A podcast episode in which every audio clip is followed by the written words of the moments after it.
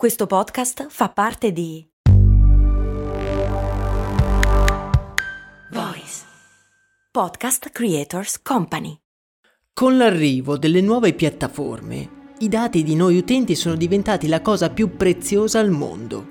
Ogni azienda ha il proprio tesoro creato in anni di raccolta stipato nei loro server, difesi da occhi indiscreti un tesoro che però sarebbe utile a tutti, la cui utilità va ben oltre la mera pubblicità su misura. I dati potrebbero davvero migliorare la nostra vita, ma come? Ne parliamo tra pochissimo qui su Brandy, non andate via, mi raccomando. Ehi, ma tu lo sai cosa potevi comprare nel 1860 con l'equivalente di 10 euro di oggi? Beh, potevi comprare una casa e nel 1950 una piccola barca. Negli anni 70, sempre con 10 euro, potevi comprarti un vestito elegante.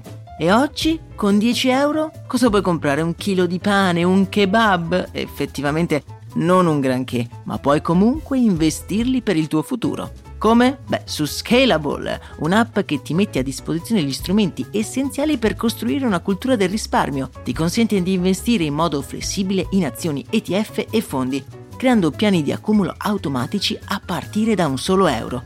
Quindi con 10 euro diciamo che siamo proprio alla grande. In più con Scalable puoi iniziare il tuo percorso di investimento in piccoli passi, approfittando di una sezione dedicata all'apprendimento dei principi base degli investimenti. Amplia le tue conoscenze finanziarie e fai crescere i tuoi investimenti nel tempo. Scopri Scalable per i tuoi investimenti. Link in descrizione.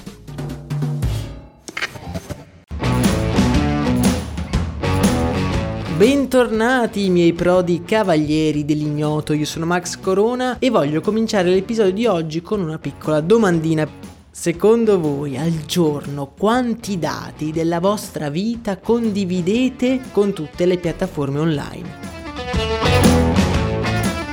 Chiaramente non c'è una risposta definitiva, ma se ci riflettiamo, ogni cosa che viene fatta su internet, soprattutto se gratuita, prevede la condivisione dei nostri dati app, servizi, piattaforme, wifi pubblici, ora addirittura ci chiedono i dati anche solo per vedere il menu al ristorante. E non sto parlando solo di nome o della mail, no, mi riferisco alle nostre ricerche su Google, ai nostri segreti più reconditi, ai nostri spostamenti, ai film che guardiamo. Tutto è tracciato in modo analitico.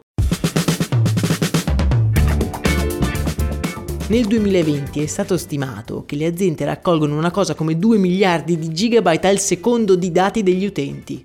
In pratica ognuno ha un server dedicato in cui noi siamo schedati, ovviamente in forma anonima, e diventiamo un insieme di preferenze che torneranno poi utili quando qualcuno dovrà mandare un messaggio pubblicitario, un messaggio che noi vedremo o meno in base alle nostre preferenze sono i cosiddetti big data. Semplicemente sono una raccolta di dati che possono essere valutati per creare dei modelli oppure delle tendenze. Da questa definizione vediamo come in realtà l'utilizzo che le compagnie fanno di questi modelli è piuttosto limitato. La pubblicità targetizzata è solo veramente la punta dell'iceberg. Già il miglioramento dei propri servizi mi sembra una cosa interessante e davvero impensabile fino a poco più di un decennio fa.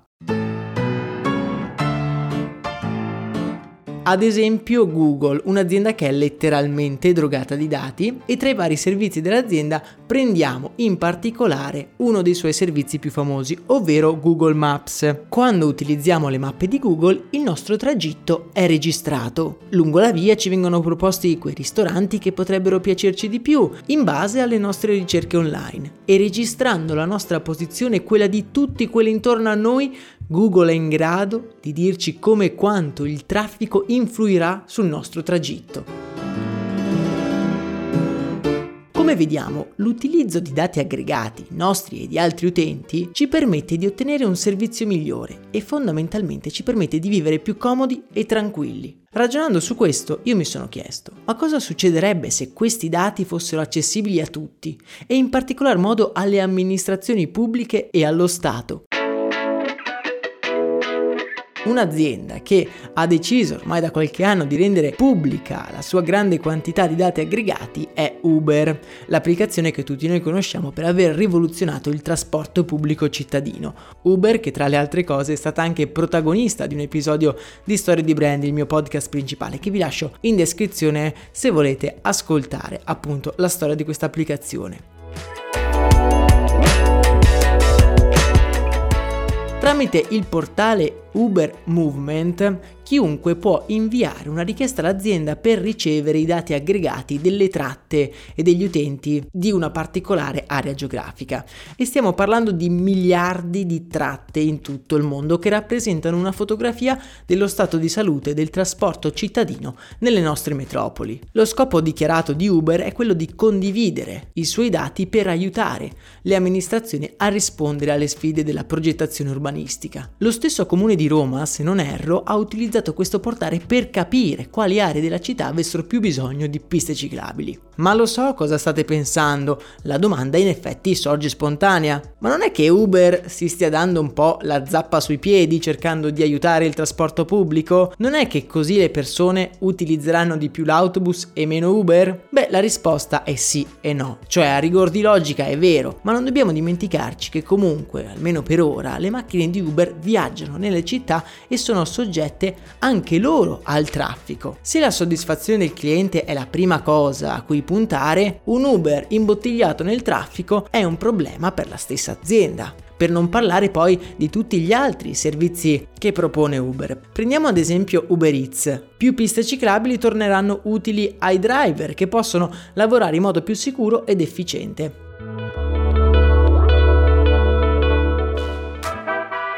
E questo è solo un esempio di come condividendo i dati aggregati le amministrazioni pubbliche potrebbero avere degli strumenti in più per rendere più vivibili le nostre città. Nel canale Telegram vi lascio un articolo pubblicato su Medium nel quale si vede il tragico effetto domino di un incidente avvenuto su un'autostrada che blocca fondamentalmente il traffico di un'intera area della città. Ve lo consiglio, è davvero molto interessante e si intuisce subito l'utilità che potrebbero avere questi dati. Per oggi è davvero tutto, noi ci sentiamo domani per un nuovo episodio e non dimenticatevi, mi raccomando, di iscrivervi al canale podcast. È un modo come un altro per sostenere questo progetto. Un saluto da Max Corona.